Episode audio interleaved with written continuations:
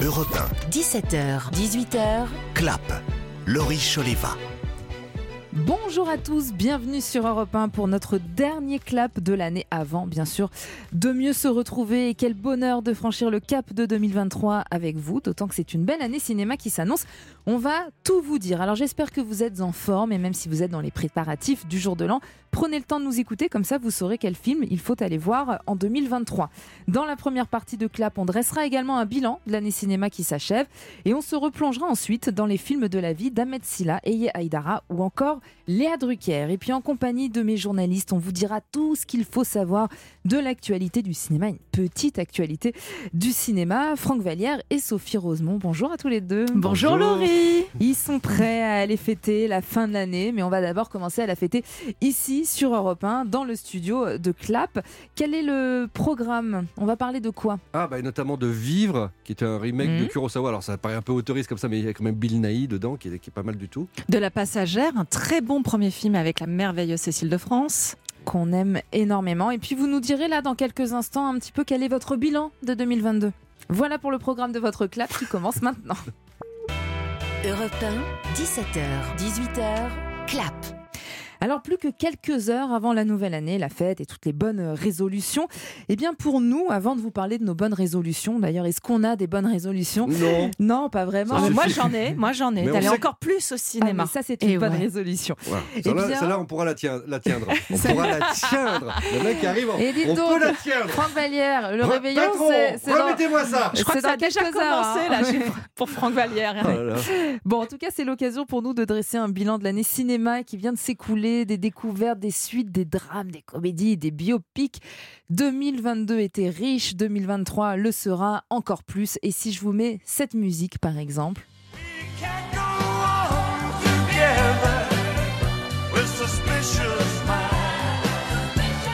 Alors déjà, cette musique, elle vous rend heureux et en plus, on se souvient quand même, hein, en juin dernier, c'était l'événement. Baz Luhrmann venait bousculer les salles avec un biopic incroyable sur le King Elvis Presley, avec une prestation magistrale d'Austin Butler qui incarne Elvis Presley et qui donne la réplique à Tom Hanks, qui est absolument incroyable. C'est quand même un vrai tourbillon, hein, ce film. De toute façon, un film de Baz Luhrmann, c'est toujours une belle expérience. Ah oui, c'est toujours un immense spectacle musical, hein, parce qu'il il est quand même passionné de musique. Et dans ce film, on voit à la fois la flamboyance, mais aussi toutes les boursouflures, les failles du King. Et effectivement, Tom Hanks, dans ce rôle de grand méchant, colonel Parker, Oui. est absolument incroyable. le et puis, la- manager. le mais très méchant mana- manager d'Elvis Presley. Euh, et puis il y a cette scène quand même incroyable où on voit à quelques jours de sa mort Elvis reprendre une chaîne mé- mélodie, un piano-voix et on a quand même les larmes aux yeux. Donc il y a aussi l'émotion. Et la scène dans, son intégralité, hein, qui est juste géniale. Je rappelle hein, que Baz Luhrmann, c'est le réalisateur de Moulin Rouge ou encore Gatsby le Magnifique. Alors moi, j'ai eu d'autres coups de cœur un peu récents. Une déception parce que Jack Mimoun et les secrets de Valverde, qui était le premier long métrage de Malik Bentala, on l'a beaucoup défendu dans cette émission. Un vrai film d'aventure très référencé, un hommage à tous ces grands films d'aventure qui nous ont bercés, comme les Indiana Jones. Euh, mais c'était vraiment une création originale. Moi, j'ai adoré ce film. Il n'a pas très bien marché, mais ce sera l'occasion de le découvrir pour sa seconde vie à la télévision. C'est vraiment le plus court pour atteindre la cascade? C'est moi base, je suis pas cartologue, d'accord? Cartographe. Oui, ben en Amérique du Sud, on dit cartologue. Excusez-moi d'être bilingue. Et dans un autre style, hein, l'un de mes coups de cœur aussi euh, de l'année, euh, Les enfants des autres de Rebecca Zlotowski. Une histoire Mmh, simple mais, déchirante, une histoire de femme. Et voilà, bah merci. Je suis contente hein, que vous soyez d'accord avec mes choix et surtout Virginie Fira, hein, terriblement euh, touchante aux côtés de Roche Dizem hein, dans ce rôle de belle-mère. La difficile position de la belle-mère, surtout lorsqu'on n'est pas encore maman. Mais si tu crois un jour que tu Elle a 5 ans. Pas t'apprendre qu'à cet âge-là, ça veut absolument rien dire. Que tu fais semblant de pas comprendre que je m'attache à elle. À la fin de la journée, c'est vous, son père et sa mère, pour toujours. Que je resterai une figurante? T'exagères. Rendez-vous au César l'année prochaine, je Oh, pense. je l'espère en Mmh. tout cas. hein. Voilà pour mes coups de cœur à moi. Franck, euh, on va passer à, à votre bilan 2022, mais Ouais. je crois d'ailleurs qu'on a un film en commun. hein. Ah bon? Oui. Lequel? Close Ah, mais Close Mm. Mais bien sûr, En parlant d'émotion, en parlant Voilà. de larmes, en parlant On de a- tout on n'aura jamais vu des enfants jouer euh, au sens littéral et au, deux- au deuxième euh, degré aussi naturellement à l'écran. avec des adultes emportés par euh, notamment Léa Drucker, qui a un rôle certes minime, mais Mm. clé au milieu du film et qui va vous exploser la tête, comme un peu à chaque fois qu'on voit aller à l'écran. Ce film est un miracle de sensiblerie. Alors certains diront, ouais, c'était un peu contemplatif. Bon, pff, vous savez quoi C'est juste l'un des plus beaux films de l'année Oui. dernière. Nous, on a beaucoup en fait. Et c'est- il y en a eu d'autres. C'est très difficile. Moi, ce que je retiens, en fait, deux choses. Euh, je- Alors. je, retiens déjà le succès de Thriller euh, au milieu de l'été, parce qu'il y a eu bon nombre de drames, de, de policiers qui se sont littéralement vautrés au cours de l'année. Et étrangement, par exemple, Asbestas, ça fait 350 000 entrées avec Mm. Marina Foïs et Denis Ménochet, qui est juste une maestria de mise en scène, mais non démonstrative. Ça parlera à tous, et vous serez tous tellement en empathie, euh, dans le ressenti de ces troubles que cette famille traverse à la- à la- dans, une- dans la campagne espagnole, dans la montagne espagnole. Alors, donc, ces deux succès-là, est-ce que je retiens aussi? Parce que, que j'avais un gros problème avec les films Marvel et de super-héros qui m'agacent au plus haut point, mais par contre, il y a deux films qui sont pour moi les plus grands films de super-héros de cette année, qui sont Les Innocents, euh, d'Eskil Vogt, qui est visible en ce moment sur Canal+, où là, on va vraiment percevoir ce que ça veut dire d'avoir des super-pouvoirs quand on est enfant, qu'on n'a pas les codes des adultes et la cruauté que ça suppose, qui échappe à toute morale. C'est un film qui est pour moi le véritable film de super-héros, voilà, visible sur Canal en ce moment. Et euh, j'aimerais aussi parler deux secondes de Everything Everywhere All at Once, qui pour moi est juste le meilleur film de l'année, parce qu'un crossover totalement délirant entre la comédie romantique, l'éveil à l'essentiel, c'est-à-dire à la famille, mais aussi du cinéma de genre, dans lequel pour changer de dimension, dans Matrix, on utilisait des cabines téléphoniques. Dans ce film-là, on utilise entre autres des plugano. C'est à la fois complètement badass et c'est un éveil à l'essentiel. C'est la, la- la- la forme la plus folle. C'est un film qui a coûté 15 millions de dollars, donc rien. Eh oui, c'est vrai. Et c'est dément. Il faut vous, vous il a voyez ce aimé, il a aimé. Ah, on, ça s'entend. voilà. Euh, petit, je me calme pour vous dire quand même Oui. que le DVD sort le 3 janvier. Voilà, vous savez Allez-y. quoi acheter. si vous avez du retard dans vos cadeaux de Noël. D'ailleurs, dans les films qui ont fait beaucoup de bruit, dans les cartons au box-office, il y a aussi Top Gun. On en a parlé il y a pas longtemps puisqu'il est ressorti pendant une semaine exceptionnelle. Et surtout, il est diffusé actuellement sur Canal+. Il est visible sur Canal+. Ça aussi, moi, ça fait partie quand même de mes gros coups de cœur 2022. Je me tourne vers vous, Sophie Rosemont.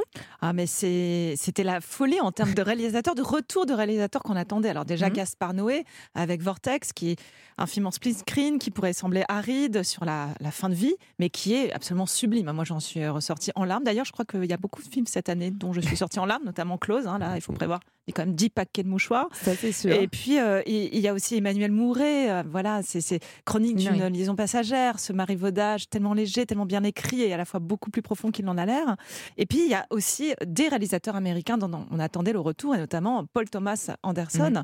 avec Licorice Pizza, donc on- qui nous transporte dans le Vous Los avez vu Angeles qu'elle le des fait années avec le, le 70. Petit accent italien. On aime bien. hein. Ah bah voilà, je- à ch- à chaque fois, je me dis non, il faut que je dise à la française, mais voilà, je, Ah bah non, pourquoi Licorice se- Pizza. bah c'est ça, pourquoi se priver de cet accent, franchement? Voilà, j'adore les pizzas. Qu'est-ce que vous voulez C'est vrai, c'est une vérité. On Euh, l'avait beaucoup défendu dans Clap hein, au moment de la sortie. hein. Ça faisait aussi partie de de cœur. juste titre, avec ces 5 deux janvier, je acteurs incroyables, avec euh, Alana Haim et le fils de Philippe Seymour Hoffman, qui est vraiment euh, extraordinaire. Et, et ces deux jeunes, là, un peu perdus au milieu de nulle part, cette Los Angeles des années 70, ses couleurs, et puis sa bande originale, absolument démentielle.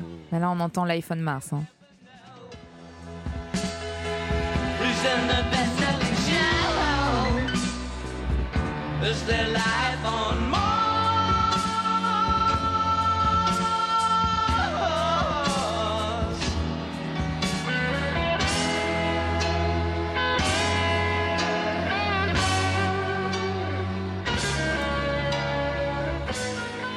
Bon, on pourrait l'écouter pendant, pendant des heures. Des heures. Il y avait une des réalisatrices aussi qui vous ont marqué en Bah, 2022 Rebecca Zlotowski, effectivement, Valeria Bruni-Tedeschi, avec euh, les amandiers. Avec les amandiers, formidable film. Et puis il y a eu des très belles surprises comme L'Innocent. Ce ne sont pas les innocents cette fois, c'est Ah oui, l'Innocent de Louis là, c'est un Garrel. réalisateur. Voilà, de, de Louis Garrel, qui, voilà, tout comme les thrillers ont réussi à cartonner pendant l'été, qui aurait pu croire que Louis Garrel ferait un, un film policier aussi drôle que fédérateur? Il l'a fait, à la surprise générale. Et c'est vrai que c'est un des films français qui m'a le, le plus conquise. Et puis des belles réussites au box-office. Hein. Novembre, Simone, Simone qui poursuit son bonhomme de, de chemin, qui a dépassé les, les 2 millions d'entrées, Simone le voyage du siècle, et qui va continuer, je pense, pendant les, les vacances à engranger des, euh, des entrées. Et le tsunami Avatar, on en a aussi un beaucoup parlé. film. Avatar, la, la voix de l'eau, qui est en ce moment dans les salles. Voilà, tout ça c'est bien pour le cinéma. Donc continuez d'aller au cinéma et de profiter des salles de cinéma. On va tout de suite rejoindre Didier Alouche virtuellement, hein, parce qu'il est un peu loin, il est à Los Angeles. Voici son JT d'Hollywood. Europe 1, Clap. Le JT d'Hollywood. Didier Alouche. Salut Laurie, salut à tous. 2023 arrivant à grands pas, à très grands pas même, puisque c'est dans quelques heures, ne serait-il pas temps de réaliser à quel point cette année 2022 restera une année clé pour le cinéma américain? Il y a d'abord les films, avec une année énorme, même si en France certains des films n'arriveront pas avant 2023. De Nope à Babylone, en passant par Armageddon Time, Everything Everywhere All at Once, Tar, The Fableman, X, Pearl, Pinocchio, The Batman, Elvis et bien sûr l'insubmersible Avatar, La Voix de l'eau, l'année du cinéma américain a été remarquable sur les écrans, petits et grands. Le problème c'est que si les grosses machines ont bien, voire même très bien fonctionné en salle, les plus petits films ont eu du mal, beaucoup de mal. Les chiffres très moyens du Fableman de Spielberg, à peine 9 millions de dollars de recettes, le plus faible score pour un film de Tonton Steven, ont peut-être sonné le glas du cinéma d'auteur sur grand écran en Amérique. Les films existeront toujours, mais il est probable qu'il faudra aller les chercher chez les streamers.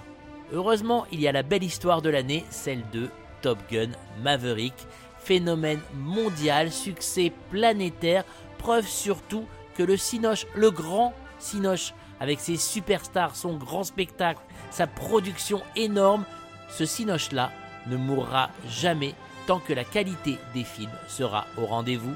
Et ça, c'est plutôt rassurant. Allez, bon réveillon à tous. Merci beaucoup Didier, on te souhaite un, un, très bon réveillon. Ne bougez pas, dans un instant, vous saurez tout des films de la vie d'Ahmed Silla et Yaïdara ou encore Léa Drucker. A tout de suite sur Europe 1.